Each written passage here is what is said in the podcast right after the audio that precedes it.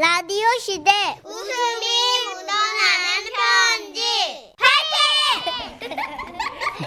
제목 이럴 수가. 경기도 김포에서 이인구님이 보내주신 사연이에요.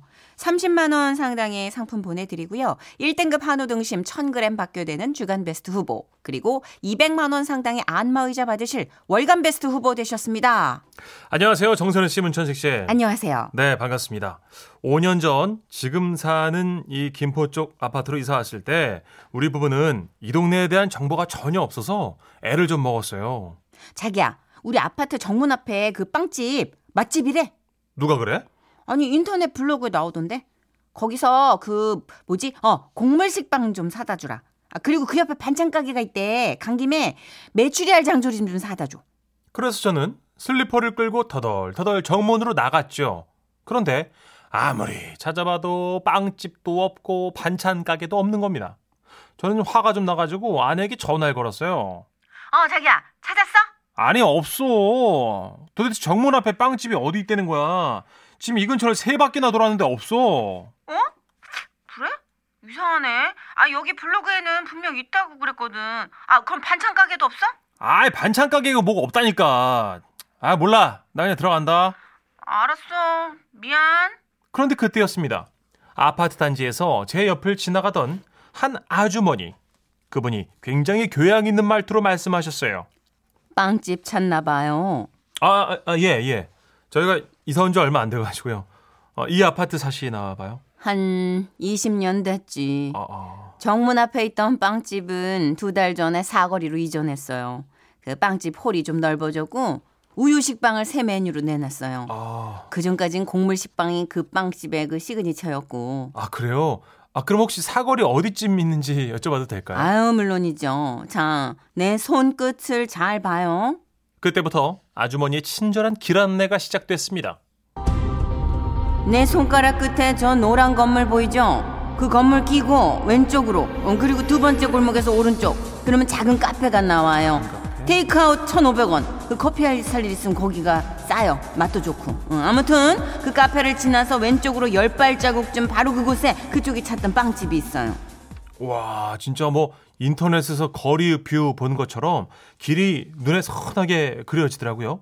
그래서 내친 김에 아, 그러면 저 반찬 가게도 혹시 이전했나요? 어 그 빵집 옆에 붙어 있던 아, 네네, 그랬다던데. 음, 그 반찬 가게는 2주 전에 후문으로 이전했어요 아, 자 내 손끝을 잘 봐요 예, 예. 응, 저기 아파트 주차장을 가로지르면 작은 쪽문이 나와요. 그리로 나가서 왼쪽으로 돌아요. 돌고 나오면 세 갈래 길이 나올 거야. 이때 당황하지 말아야 돼. 그 빨간 벽돌 건물이 있는 쪽으로 향해서 걷는 거예요. 그러면 교회가 이제 십자가가 하나 보일 텐데 혹시 종교 있어요? 아니요, 종교 없는데요. 할렐루야. 자, 그럼 패스. 그 교회를 지나자마자 건너편에 반찬 가게가 있어요. 지금 몇 시죠?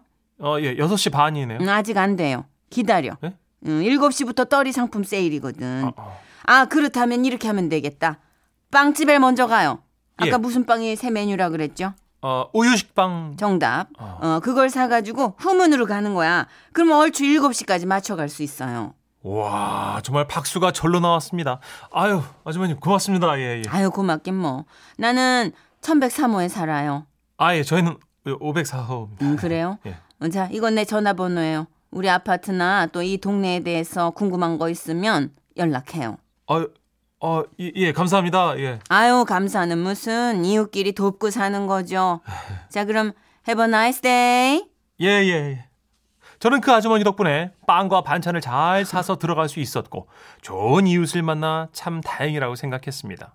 그래서 저희는 가끔 전화를 걸어서 한의원이 어딘지도 물어보고 한의원. 정문으로 나가자마자 오른쪽 상가 건물 3층에 한의원이 하나 있어요. 거기 한의사가 이 동네 허준이야.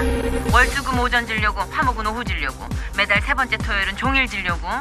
때론 집들이 하기 좋은 호프집도 여쭤보고요. 호프집. 예, 예. 넓은 주차장, 편리한 교통, 10인 이상의 단체석이 완비된 맥주집이 하나 있어.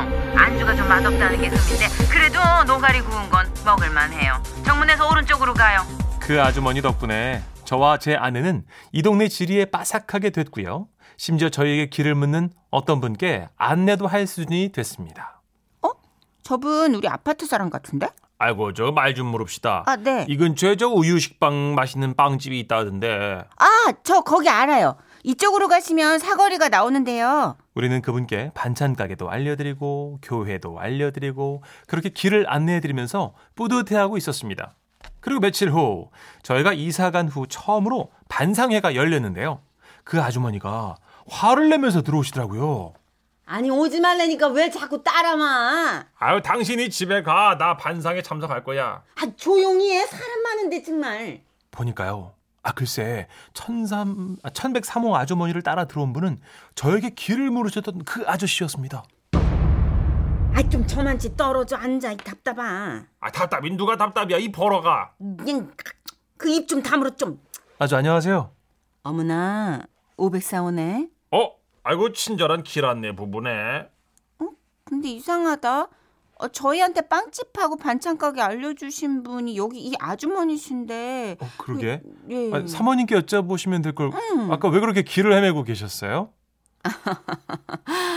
아니 그게 그 부부 사이란 게 그 말 못한 사정 같은 게 또. 말을 못할 건 또 뭐야? 그게 말이에요 글쎄. 아이고 조용히 좀 하라고 이 답답아. 이 버러기가. 그때부터 난데없이 두 분이 싸움이 시작됐습니다. 사람이 말이야 한번 길을 알려주면 말귀를 좀 알아들어야지. 일생 그렇게 남한테만 친절하면 뭐하냐? 어? 내가 다시 물어보면 화부터 내잖아 이 버러가. 사람이 한 번에 못 알아들을 수도 있는 거예요. 내가 뭐 젊었을 때부터 그랬어? 어? 아이고. 오죽하면 남한테 길을 다시 묻겠냐? 젊은 시절 얘기 잘 꺼냈네. 어? 아니 그렇게 젊은 시절에 밖으로 돌아다녔으면서 길을 몰라 왜왜 왜?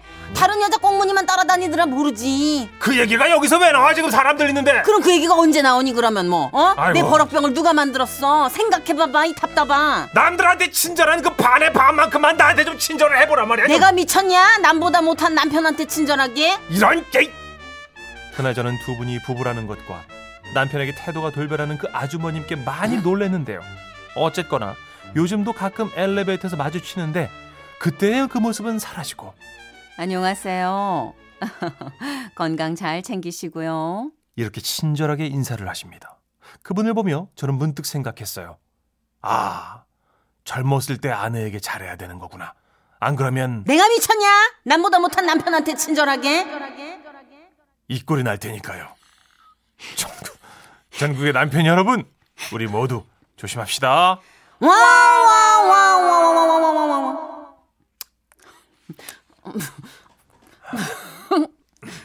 음, 9774님. 친절한 아주머니시네요. 대단하시다. 내비게이션이 따로 없네요. 남을 위한 내비게이션. 어, 강현주님. 인사이드 아웃인가요? 답답이와 버럭이. 와 길잡이. 아유, 8504님. 선희 언니, 천식 오빠, 진짜 부부 연기는 최불암 김혜자 이후 최고예요. 대체 왜 이렇게 잼나요? 개인 감정이 담겨가지고. 네, 좀 몰입이 돼가지고요. 정선우 선배한테 제가 따질 게 있는데 선배니까 못 따지잖아요. 그러니까 이럴 때 한번 하는 거예요, 제가. 제가 혼낼 게 있는데 다 큰 어른이라 못 혼내가지고. 아니, 선배님. 뭘 얼마나 더 혼내요, 진짜 저를. 아, 정말. 아 답답해. 아, 진짜. 아, 마음에 안 들어. 아, 아, 아파 아파. 아우, 정선배 승질. 아우, 정말. 아우 답답해. 아, 승질. 자 조성모 씨의 노래 준비했어요. 후회. 지금은 라디오 시대. 웃음이 묻어나는 편지. 반대 쳐 하세요.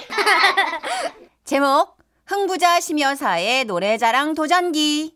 서울 관악구 신림동에서 윤정숙 씨가 보내주신 사연입니다. 30만 원 상당의 상품 보내드리고요. 1등급 한우 등심 1000g 받게 되는 주간 베스트 후보 그리고 200만 원 상당의 안마의자 받으실 월간 베스트 후보 되셨습니다.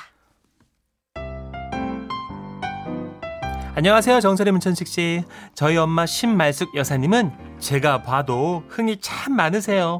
밥을 하실 때에도 그날의 눈 호남선 마음의 열차에 푸푸 푸푸 빨래를 하실 때에도 노란 샤스 입은 오빠 그 샤스 어디 거예요?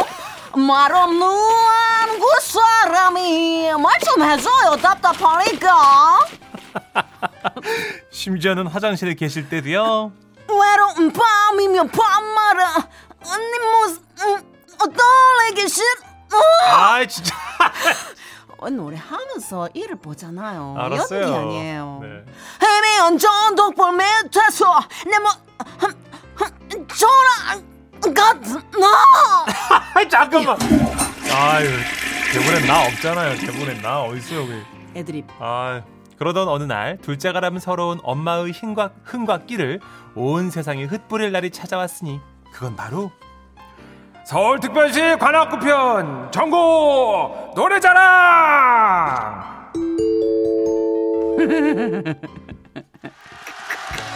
아, 벌써. 동네 버스 정류장에 전국 노래자랑 포스터가 붙어버린 거예요. 엄마는 집에 오자마자 친구들에게 돌아가며 전화를 하셨어요. 여보세요, 숙자니, 어, 내가 전국 노래자랑 나가게 됐거든? 영자가, 어, 그래, 그래. 내가 전국 노래자랑 나가게 됐어. 미숙이, 영순이, 금순이, 혜자 아줌마까지 동네방네 자랑을 한 엄마는 마지막으로 큰 이모에게 전화를 거셨어요. 어, 언니야, 지금 정말 나는 흥분 상태인데. 와봐. 야, 보나마나 호- 최우상은 내기다. 내 벌써부터 감이 그냥 팍 온다니까네. 아 맞나 그래 그, 그만 뭐 무대를 씹어 삼키고 와뿌라 아, 그럴까? 자신의 찬 엄마는 1%의 불안함도 보이지 않았어요. 평소처럼 개밥이랑 닭모이를 줄 때마다 연습을 할 뿐이었죠. 아이고, 꼬마 떡순아, 꼬꼬야, 많이 먹으라. 어, 내 노래 자랑 나간대. 이거 한번 들어볼래? 들어볼까?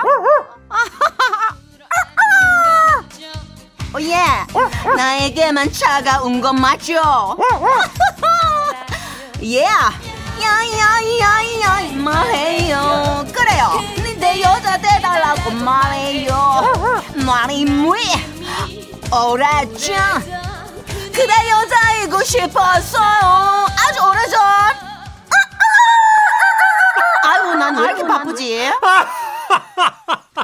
이를 노래도 하고 닭소리 다 하라고. 덕순이와 꼬꼬의 응원을 받으며 드디어 예선 날이 밝았고 자린고비 울 엄마도 그날만큼은 읍내 미용실에서 화장에 머리까지 풀 세팅을 하셨고요. 저를 데리고 예선 장소인 관악구청 8층 대강당으로 향했죠. 번호표를 받고 기다리는데 드디어 엄마 차례가 왔어요. 안녕하세요. 제2의 김윤자를 꿈꾸는 여자 신림동에 사는 신말숙입니다. 아, 제가 부를 곡은 진성 씨의 버리고개입니다. 다들 들으셨는지 모르겠는데 1차 예선은요 무반주로 노래하는 거였고요. 엄마는 마치 영국의 오디션 프로 브리튼즈가 탤런트에 나온 폴 포치처럼 한숨을 크게 내신 뒤 노래를 시작하셨어요. 아야 뛰지 마라 배 터질러 아이 참. 배 터질라가 뭡니까? 배 꺼질라죠. 아이고 어머나 죄송합니다 제 긴장해가 다시 하- 할게 다시 한 번만 예, 예, 그러세요. 아야 뛰지 마라 배 꺼질러 가슴 시린 보릿고기 길 주름 배 잡고 아주머니, 예? 배 주름에 가서 뭐 주름배가 아니고요. 배고프니까 줄인 배. 아 주름 자, 자, 다음 분이요. 주름이 아니 객석은 웃음바다가 됐고 자신만만했던 우리 엄마는 얼굴이 하얗게 질려 있었어요. 잠깐만요 신사 신사위원 쌤요 예, 왜요, 왜요? 예, 저 멀리서 왔는데 딱 한 번만 딱 한 번만 더 하면 안 아이고. 되겠습니까? 그래요, 어머님. 그럼 딱 한 번만이에요. 마지막입니다. 예. 웃음바다가 됐던 객석은 조용해졌고 엄마는 비장한 표정으로 무사히 노래를 이어가셨어요. 그리고 마지막 한 소절 풀필이 꺾어불던 슬픈 곡조는 어머님의 한숨이었소. 그 부분 아시죠? 이 부분만 남은 상황이었어요.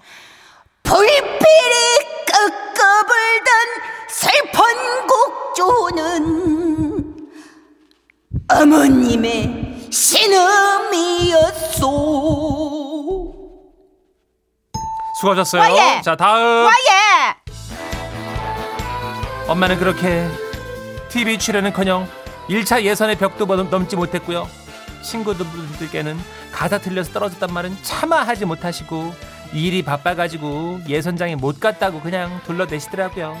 그리고 그날 저녁 개밥을 주며 중얼거리셨어요. 정말로 내가 진짜 기가 막혀서 뭐 어? 한숨이 신음대고 신음이 한숨대고 뭐 그러는 게 지금 사람들이 빡빡해 싸가지고 뭐 융통성도 뭐 개코도 없다 막 덕순아 니는 내 마음 알지?